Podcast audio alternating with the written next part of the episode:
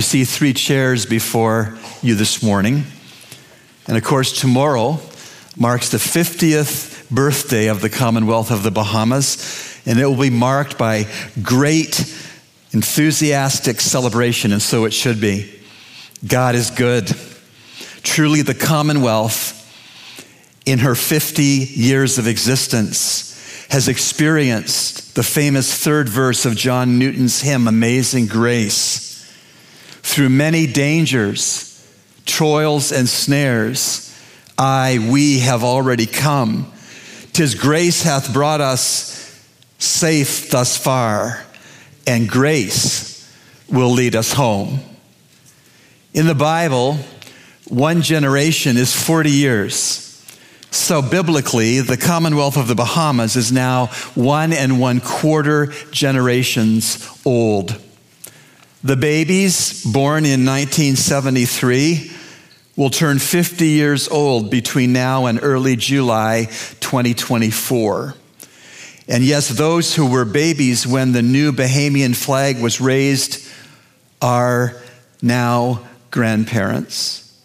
Some of them may even be great grandparents. Those who were teenagers on July 10th, 1973, are now senior citizens, retired, collecting NIB, hopefully. And those who are young adults at the birth of the nation or middle aged adults are now either very elderly or, in many cases, deceased. Those who died with Christ as Savior are now in heaven with Him. And those who died without Christ as Savior are now awaiting hell. Since the birth of the Commonwealth of the Bahamas, the birth rate has far exceeded the death rate. There were 194,000 Bahamians in 1973, and there are now 408,000 Bahamians and residents. The number of persons in this country has more than doubled with the passage of 50 years. There's been a 210% growth rate, 1973 to this 2023. In 2023, it's estimated that 5% of Bahamians are over 65 years old, they're seniors. 70% of Bahamians are between 15 years old and 64 years old. They're teenagers and adults. And 25% of Bahamians are under 15 years old. They are children. If you think that there has been a death rate higher than before lately in the Bahamas, you're right. In the year 2000, the national de- death rate was 5.7 deaths per 1,000 Bahamians. And in 2022, last year, the national death rate was 7.3 deaths per 1,000 Bahamians. You may find it interesting that the two main causes of death in our country are ischemic heart disease due to blocked arteries and stroke and heart disease linked to high blood pressure. Because abortion is illegal in our country, thank God, statistics are not available, but we know, unfortunately, we know that abortions are secretly and illegally being done to our national weeping. Murder takes Bahamian lives. In 2022, there were 128 murders and COVID took 844 Bahamian lives. Why do I mention all this information? Because on the country's 50th birthday, it's a logical time to take stock, spiritual stock. But before I take that spiritual stock with all of you, I want to tell you something from my heart and from my wife Beth's heart. We love the Bahamas, the generous country which has adopted us with love. We love your flag. We love your national anthem. We love humble, God fearing Bahamians. People ask us, I've told you, people ask us, what's it like to live in the Bahamas? And we always answer the same way. We say the weather is great, but the people are better. I love it when it's so typical when you ask a Bahamian, How are you doing?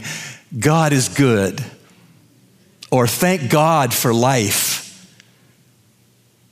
I'm so grateful, Beth has, joins me in being so grateful that the Bible and the name of Christ are on our television sets and heard on our radio programs, that the Bible and the name of Christ is in our schools and in our businesses, in our house of assembly, and in our courtrooms. Praise the Lord. But then I must ask, with that being said, what is the current spiritual condition of the Commonwealth of the Bahamas that we all love? What is the spiritual condition of this country as she turns 50? Heart attacks due to blocked arteries and high blood pressure are killing the bodies of Bahamians. But spiritually dead hearts and spiritually compromised hearts are killing the souls and the morals and the decency of some Bahamians and of some Bahamian marriages and homes. Matthew 10, verse 28, Jesus said, Do not fear those who kill the body but cannot kill the soul, but rather fear him who is able to destroy both soul and body in hell. If the newspaper headlines cause you to cry, know that they are what they are because of sin. Sin is the cause of the headlines that make us so sad and even weep. And Jesus is the only answer for the Bahamas. He always has been, and he always will be. Because only Jesus can change the heart of a person. Only Jesus. And so here we are celebrating 50 years According to the Bible's measurement, one and a quarter generations and one and a quarter generations of independence from Great Britain. But I have a question.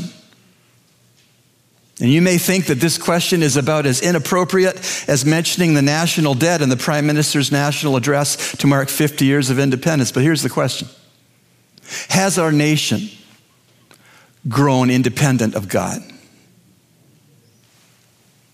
The rest of this sermon is an adaptation of Dr. Bruce Wilkinson's sermon called The Three Chairs. You may know Dr. Bruce Wilkinson's name because he founded Walk Through the Bible Ministries, and he has written some books that have been very popular The Seven Laws of the Learner, The Seven Laws of the Teacher, The Prayer of Jabez. I heard Brother Wilkinson preach this three chair sermon way back in the early 1990s, and it's never left me.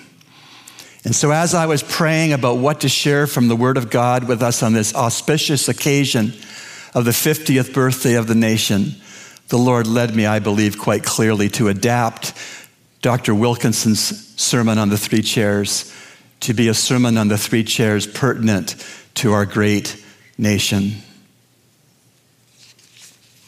I want to introduce you to what these chairs mean. This is chair one, the chair of commitment. This is chair two, the chair of compromise. And this is chair three, the chair of conflict. In Joshua 24, near the end of the conquest of the land of Canaan, the promised land, Joshua, nearing death, in chapter 24, verses 14 and 15, said something that is just very pertinent to this morning. Joshua said to the nation of Israel, Now therefore, fear the Lord Serve him in sincerity and in truth. Put away the gods which your fathers served on the other side of the river and in Egypt. Serve the Lord. And if it seems evil to you to serve the Lord, choose for yourselves this day whom you will serve, whether the gods which your fathers served that were on the other side of the river, or the gods of the Amorites in whose land you dwell. But as for me and my house, we will serve the Lord. As you can see, the three chairs bring this into sharp focus. This chair one of commitment was the chair that Joshua was seated in, sold out to God, all in, justified by faith. We will serve the Lord chair. He being as desperate for God as a person is for air to breathe.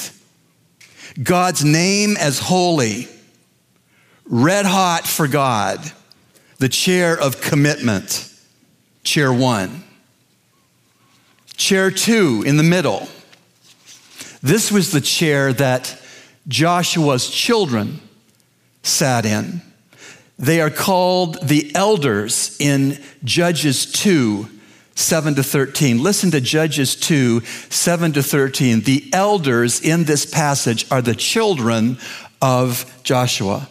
So the people served the Lord all the days of Joshua and all the days of the elders who outlived Joshua, who had seen the great works of the Lord which he had done for Israel. Now, Joshua, the son of Nun, the servant of the Lord, died when he was 110 years old. They buried him within the border of his inheritance at the Timnath Heres in the mountains of Ephraim on the north side of Mount Gaash. When all that generation had been gathered to their fathers, another generation arose after them who did not know the Lord. Joshua sold out for God. Chair two, Joshua's children not sold out for God. They knew the Lord and his works, but only because their parents knew those things firsthand. They only had secondhand, pass me down knowledge of the miracles of God for Israel because Joshua and his generation told them of those miracles. The persons in this chair, Joshua's children, did not see God as air to breathe, but instead a, pair, a spare tire if something bad happened. God's name no longer holy, God's name lip service. The chair of compromise, chair two. Chair three, the third generation. This was the chair that Joshua's children sat in. Joshua's children's children sat in. Grandparent, parent, grandchild. This chair, according to the scriptures, did not know either the Lord or his works. Verse 10 Judges 2. And when all that generation had been gathered to their fathers, another generation arose after them who did not know the Lord nor the work which he had done for Israel. And it says they did evil. They rejected their parents and their grandparents' God in favor of serving and trusting in idols. Joshua, excuse me, Judges 2 11 to 13. This is about the third generation, chair three.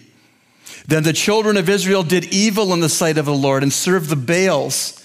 And they forsook the Lord God of their fathers who had brought them out of the land of Egypt, and they followed other gods from among the gods of the people who were all around them, and they bowed down to them, and they provoked the Lord to anger, and they forsook the Lord and served Baal and the Ashtaroths. Chair three didn't know either the Lord or his works. They did evil. They rejected their parents and their grandparents' God in favor of serving idols. To them, they saw God neither as air to breathe nor a spare tire in need. Instead, they saw God as an archaic payphone. A payphone, no longer necessary. God's name, not holy. God's name, not lip service. God's name, a swear word. and God was angry with them. This was the chair of conflict.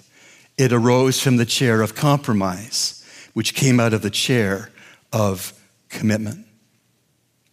This conflict for the generation that sat in chair three was both an outer conflict, but maybe even more seriously, an inner conflict.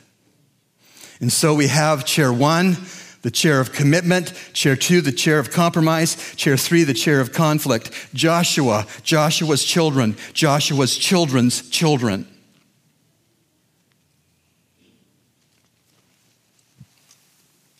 Much of life, whether in biblical times or today, is a relay race.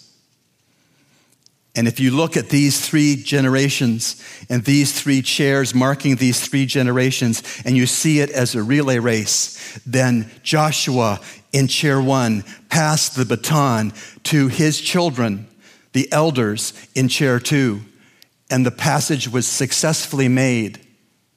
But because of compromise in this generation, when the baton was meant to be passed to the next generation, it was fumbled, dropped. An unsuccessful passing of the baton in the race. Now, earlier in this sermon, I mentioned that biblically a generation is 40 years. But if you'll allow me, I want to redefine, arbitrarily redefine a generation as being 20 years. That would mean, if we have that definition of a generation, that the Commonwealth of the Bahamas has had one 20 year generation, followed by one 20 year generation, and we are halfway through a third 20 year generation. And in this particular arbitrary model, we see some very instructive things. In our congregation this morning, we have grandparents and their children who have since had their own children who are grandparents, grandchildren of the grandparents. Chair one, chair two, and chair three. At our picnic yesterday, one of the joys was to see three chairs at the picnic grandparents, parents, and children. I want to say that as I characterize these three generations, I'm painting with a broad brush because I know there are exceptions. There are godly people in chair three, grandchildren that love God. There are godly children of the first generation who love God. And there are people in this chair who love God. But generally speaking, there is a drift in spirituality there was in Israel. And I would submit there's somewhat of a drift right here in the Commonwealth of the Bahamas. Grandparents, parents, grandchildren, committed, compromised, in conflict attended and served in the church and love the church. Attend only the church if it's convenient. Complain about the church and don't serve in the church. Avoid the church. Write the church off. Call good evil. The idea is to pass the baton from generation to generation. Chair one to pass the baton to chair two, and chair two to pass the baton to chair three. But in some cases, the pass off from two to three was a fumble. Chair one, know the works of God heard about the works of God, unaware of the works of God. The Red Sea miracle, manna, Jericho, the giants, believed in those things based on oral history which was passed on. But when that was passed on to this chair, the, in the passing on of those miracles, this chair failed to make those miracles supernatural, to that was supernatural. And so, what you have is a chair that knew God did miracles, a chair that heard God did miracles, and a generation that doubts that miracles are even possible. In this chair are fresh, up to the moment testimonies. You call on someone in this chair to give a testimony to God's working in their lives, they have a fresh testimony right on their lips. People in this chair can only give a historic testimony of when they were saved, no other testimonies after they've been saved. And this chair has no testimony. Silence. In this chair uh, are the greats of the faith in this chair are echoes of the faith, and in this chair are rejectors of the faith. In this chair, God is mighty. Here, God is memory, and here, God is marginal. Here we have broken in a good way before God. Here we have borrowers of someone else's experience with God. And now, in some cases, we have the brazen who have no shame in sinning. This chair, Romans 12, 1 and 2. I beseech you, therefore, brethren, by the mercies of God, to present your bodies a living sacrifice, holy and acceptable to God, which is your reasonable service of worship. And do not be conformed to this world, but be transformed by the renewing of your mind, so that you may prove what the will of God is, that which is good and acceptable and perfect. This, this chair Revelation 3 1 to 3, the church at Sardis, the dead church. These things I say to he who has the seven spirits of God and the seven stars I know your works, that you have a name that you are alive, but you are dead. Be watchful and strengthen the things which remain that are ready to die, for I have not found your works perfect before God. Remember, therefore, how you have received and heard. Hold fast and repent. Therefore, if you will not watch, I will come upon you as a thief, and you will not know what hour I will come to you. Romans 12, 1 and 2. Revelation 3, 1 to 3. The unregenerate. Revelation 20, 11 to 15. And then I saw a great white throne, and him who sat on it, from whose face the earth and heaven fled away. And there was found no place for them. And I saw the dead, great and small, standing before God, and books were opened. And another book was opened, which is the book of life. And the dead were judged according to their works by the things which were written in the books. The sea gave up the dead which were in it, and death and Hades delivered up the dead which were in them and they were judged. Gives me no joy to read that. And they were judged, each one according to his works. Then death and Hades were cast into the lake of fire. This is the second death. And anyone not found in the book of life was cast into the lake of fire. Chair one, live it Chair two, learn it. Chair three, laugh at it. This chair, all about God. Usually, this chair, all about money. And this chair, all about self. Another way to look at these three chairs of three generations is with the biblical passage of 1 Corinthians 2:14 through 3 verse 3. Listen. But the natural man does not receive the things of the Spirit of God, for they are foolishness to him, and he cannot know them because they're spiritually discerned. But he who is spiritual judges all things, yet he himself is rightly judged by no one. For who has known the mind of the Lord that he may instruct him? But we have the mind of Christ. And I could not speak to you as spiritual people, but as to carnal as to babes in Christ. I fed you with milk and not with solid food, for until now you were not able to receive it, and even now you are still not able, for you are still carnal. For where there are envy and strife and divisions among you, are you not carnal and behaving like mere men? This chair is the spiritual, this chair is the carnal, this chair is the nat- natural. This chair wants God's destiny. This chair wants a disguise. And this chair wants debauchery. This chair is Emmanuel, God with us. This chair is incognito. And this chair is idols. This chair says, change the world. This chair loves the world. And this chair is the world. This chair is saved with a good testimony. This chair is saved with an absent or a bad testimony, and this chair is lost with no testimony.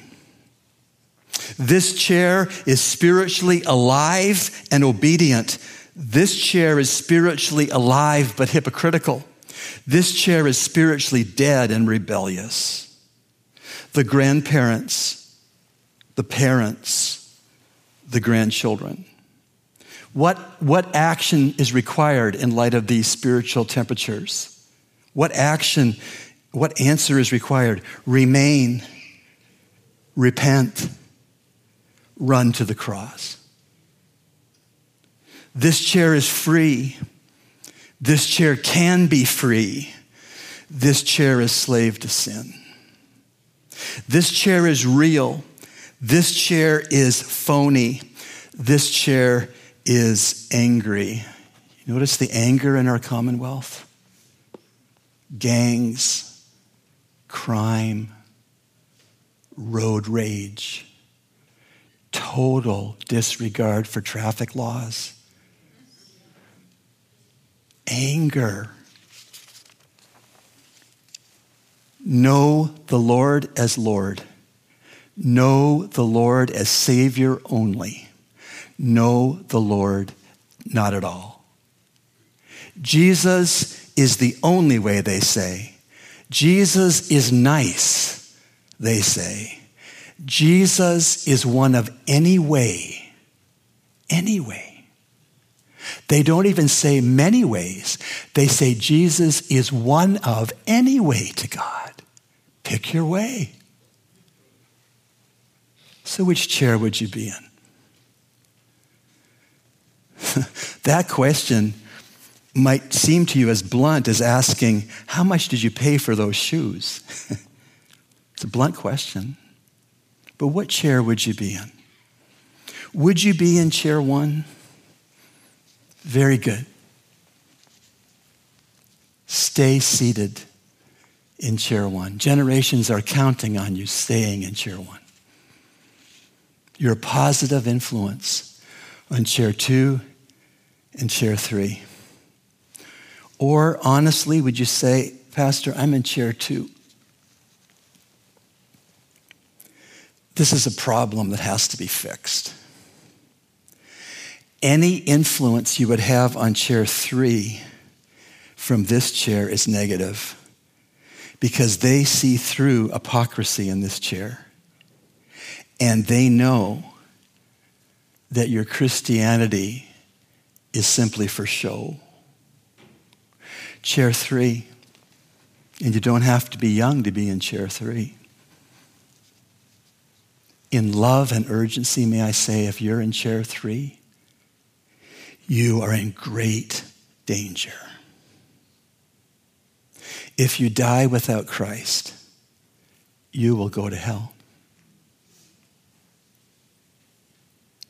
This problem of this chair is so much bigger than your upbringing, so much bigger than your home life, so much bigger than your marriage, so much bigger than your education. This problem of chair three is so much bigger than your employment or your money or your friends or you finding happiness or you finding your best life now. The problem of this chair has eternal magnitude. It's the elephant that's in the room.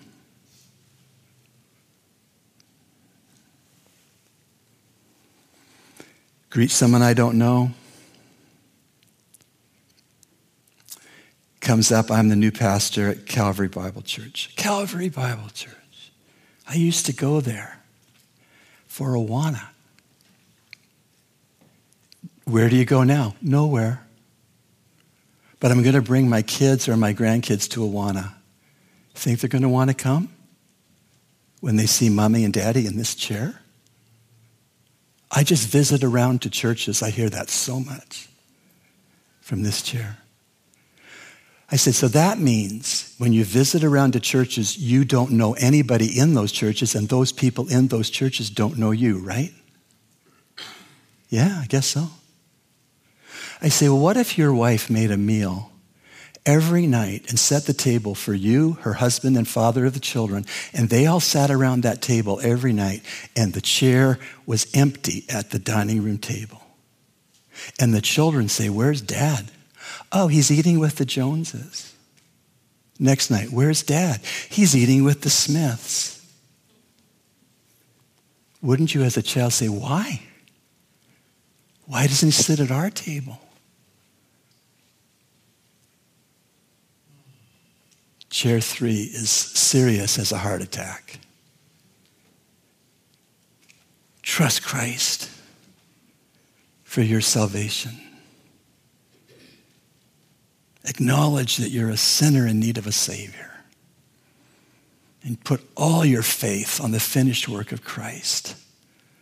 Trust Him and only Him to make you right with God, to give you a new life from the inside out. No one can do that for you. Your wife can't trust Christ for your salvation. Your grandparents can't trust Christ for your salvation. Your pastor can't trust Christ for your salvation. Only you can trust Christ for your salvation. Do it. Do it. You may not have tomorrow. The person who is seated in this chair should really say to God, Thank you for life. Because if they died in chair three, they'd have no hope of heaven. And people at the funeral could say all they want, may he rest in peace, but he won't rest in peace if he didn't die with Christ as Savior. This chair is as serious as a heart attack. Now, for those of you who are in chair two, you're saved, but you're compromised.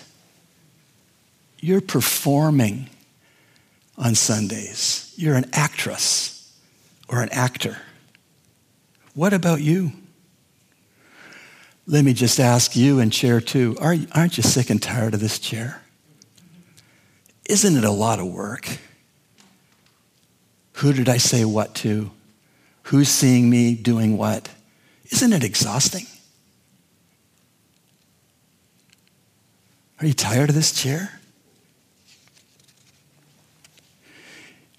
Do you see in this chair that your heart needs attention, your mind needs attention, way more than people are dying of heart attacks due to blocked arteries or heart attacks due to high blood pressure. Do you understand in this chair that good enough is not good enough? That it's not going to be all okay because that chair is watching you. And that chair is grieving you. In this chair, are you banking on your committed parents' faith and answers they've seen in prayer? Aren't you ready to let your life line up with your lips? Aren't you wanting your conduct to align with your confession.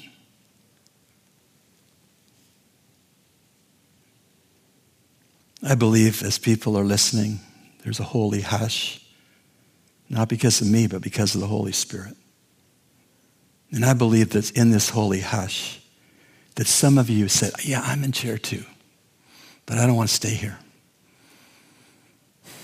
I need to change, and I'm going to change. Do you want to have an authentic Christian life? Do you want to have a genuine Christian life? Do you want to have an impactful Christian life?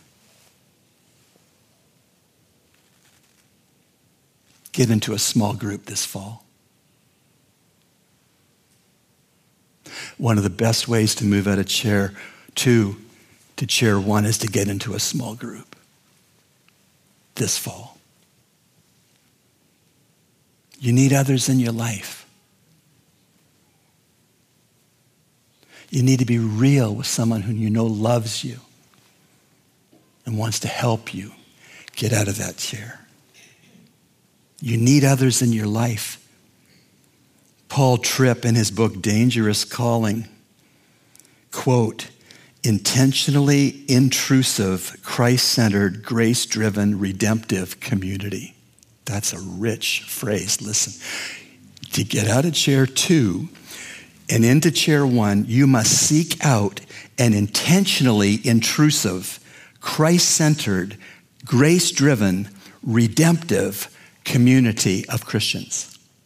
Coming here on Sunday mornings isn't that community. Too many people. Too easy to keep wearing your mask, to keep playing your charade. Eight to 12 to 14 people in a house, meeting each week, talking about Christian life together. That's what gets you out of chair two into chair one. Get into a small group this fall. 43% of our congregation, as it stands right now, is in a small group. That's not enough. You won't get out of chair two and into chair one, except you risk and join a small group. That's how you get out of chair two. John MacArthur puts it this way be in an environment where your life is exposed so that the people around you might expose any steps in the wrong direction. That's what a small group does. When I'm in chair two and I'm risking enough to be in a small group and I'm surrounding myself on purpose in ways that I will become exposed to my life with Christ, then the people in a small group who love me, who aren't judgmental, but they love me, they're going to love me out of chair two into chair one but only if I risk exposing who I really am with Christ to them. So they, in love, can expose any ways that I may not be putting Christ first in my marriage, in my parenting, in my money, in my usage of time, in my entertainment, etc. To get out of this chair and to get into this chair one of the primary ways, practical, is to get into a small group this fall.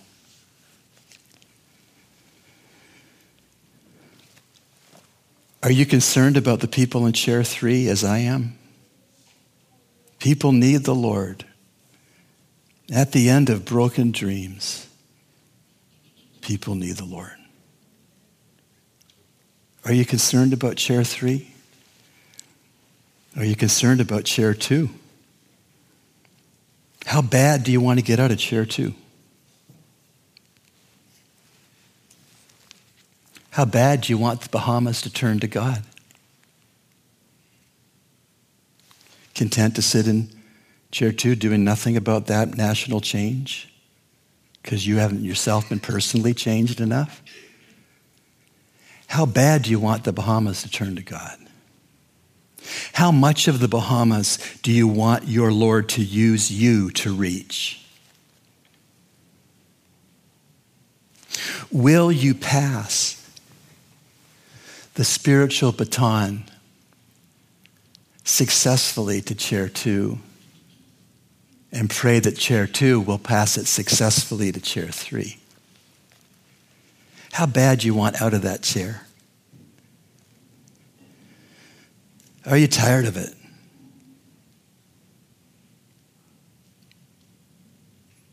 Does it bother you to be in it? How bad do you want to reach your peers for Christ? Can you reach your peers with a hypocritical,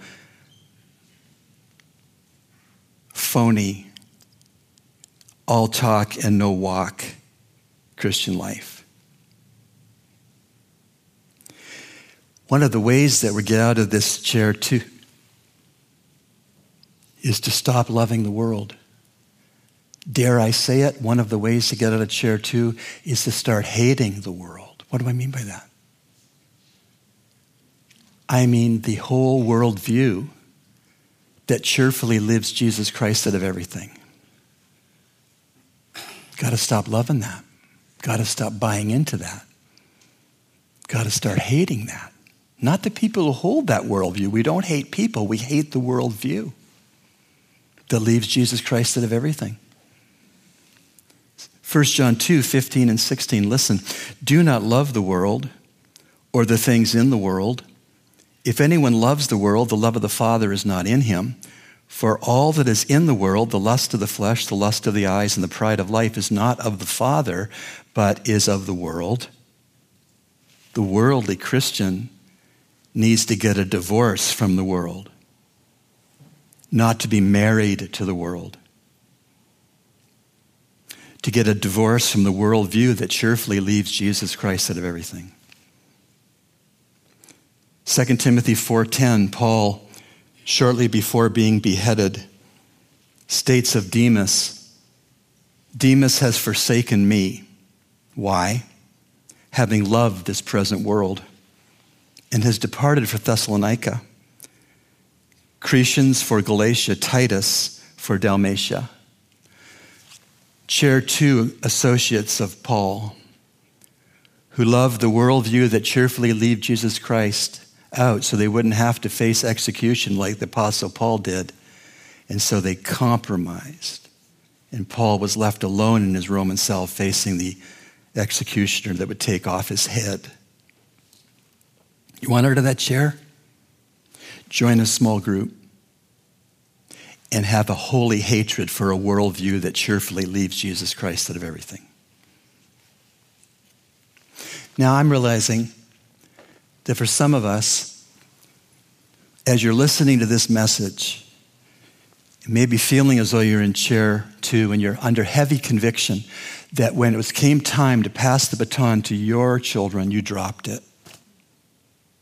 Is that the end of it? God is the God of second chances. Unlike relay races and their rules, you might drop the baton, but you can still run the race by picking it up, getting yourself into chair one, and passing that baton successfully down to chair three. Praise God for second chances.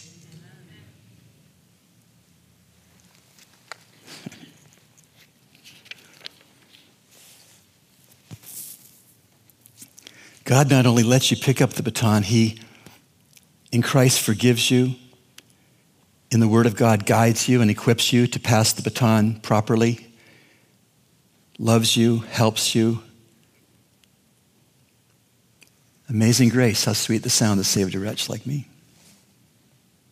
So, whether you are in chair three this morning or in chair two, how do you get into chair one? I've told you small groups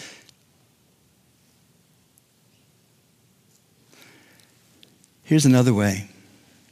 Let's take the history of Israel because I'm in the Old Testament in this message. Joshua and Judges are Old Testament books. So let's stay in the Old Testament, okay? How did they move from chair three to chair one? Well, three things with art repent, return, and receive. Josiah repented, Zerubbabel returned, and Nehemiah received. In the repentance stage, Josiah cut down the Asherim, which were representations of the Asherah, the mother of 70 Canaanite idols. He cut down the poles. Repent. Read about that in 2 Kings chapter 23. That was 650 BC. Return. The Jews returned and rebuilt their temple. That was Zerubbabel. You read about that in Haggai chapter 1. Receive the word. That was Ezra who read the word to the returning Jewish people. You read about that in Nehemiah chapter 8. It says in Nehemiah 8 that the returning Jews to the rebuilt temple in their land stood for hours as Ezra read the Old Testament scriptures to them and explained those scriptures to them. They stood. They didn't say, Boy, this is a long sermon. I'm kind of hot in here and I, the pew's kind of uh, not so comfortable. They stood for hours to hear the word of God read to them and explained. Return, repent, receive. Josiah tore down the Asherim 650 BC. Zerubbabel returned to rebuild the temple in 520 BC. Ezra and the people returned and received the word of God in 475 BC. I'm here to tell you that moving from chair three or chair two to chair one doesn't have to take 175 years like it did in these examples. You can move from chair three or chair two to chair one before this service lets out. You could. So I ask you in closing Are you in this chair? Are you nailed to this chair? Co crucified with Christ? Are you willing to be nailed to this chair if you're in the chair? Joshua's question of the people of Israel near the end of his life on earth in the promised land is the question before people in chair one today. Ready? And if it seems evil to you to serve the Lord, that's chair three.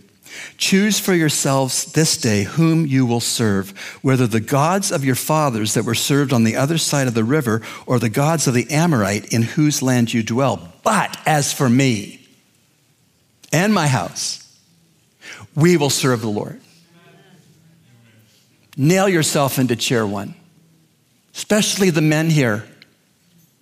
The fathers and the husbands, nail yourself to chair one. If a family is first reached for salvation by the father husband of the household, 73% of the time, the wife and the children come to faith in Christ.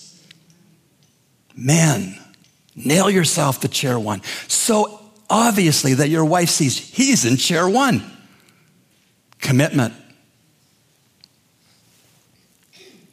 And if our Lord gives our Bahamas the second half of the 20 year third generation of chair three, because the rapture of the church doesn't happen within 10 years, what part will you have in reaching chair three?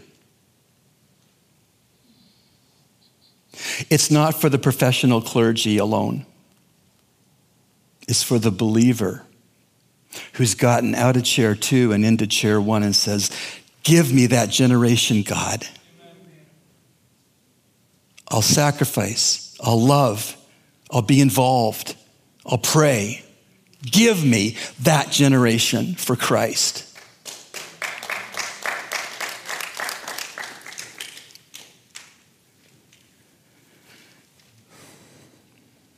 So let me land this Jubilee anniversary message airplane. What have we seen? We've seen that our country, which we all love,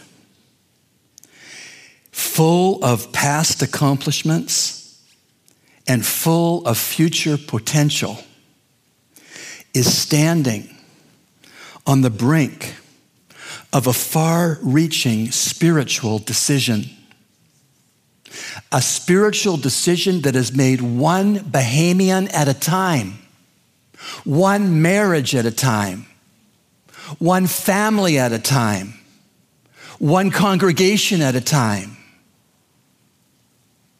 A momentous spiritual decision. That's what we've seen.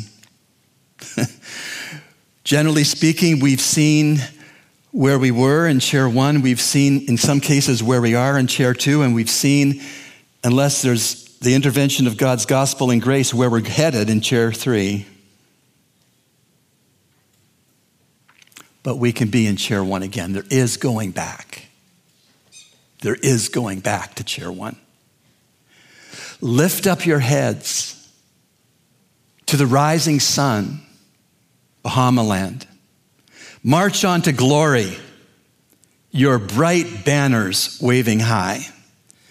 See how the world marks the manner of your bearing. Pledge to excel through love and unity. Pressing onward, march together to a common, loftier goal. Lift steady sunward, though the weather hide the wide and treacherous shoal. Lift up your head to the rising sun, S O N, Bahamaland, till the road you've trod lead unto your God. March on, Bahamaland. Second Chronicles 7, verse 14 was written to the original readership of Israel, but I'm convinced the verse has a secondary application to Christians in the Commonwealth of the Bahamas on our 50th birthday. God says, If my people who are called by my name will humble themselves and pray and seek my face and turn from their wicked ways, then I will hear from heaven and forgive their sin and heal their land. God bless Bahamaland. God bless Bahamaland. Pray with me.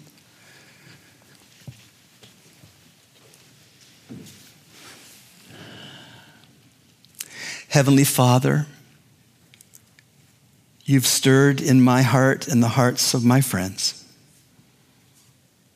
The magnitude of the decision before us as individuals and as a church.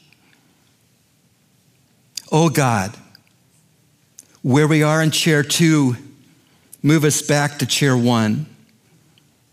And may us maybe not write off chair three but may we take the gospel by which we've been saved to them in love, in urgency, and prayer.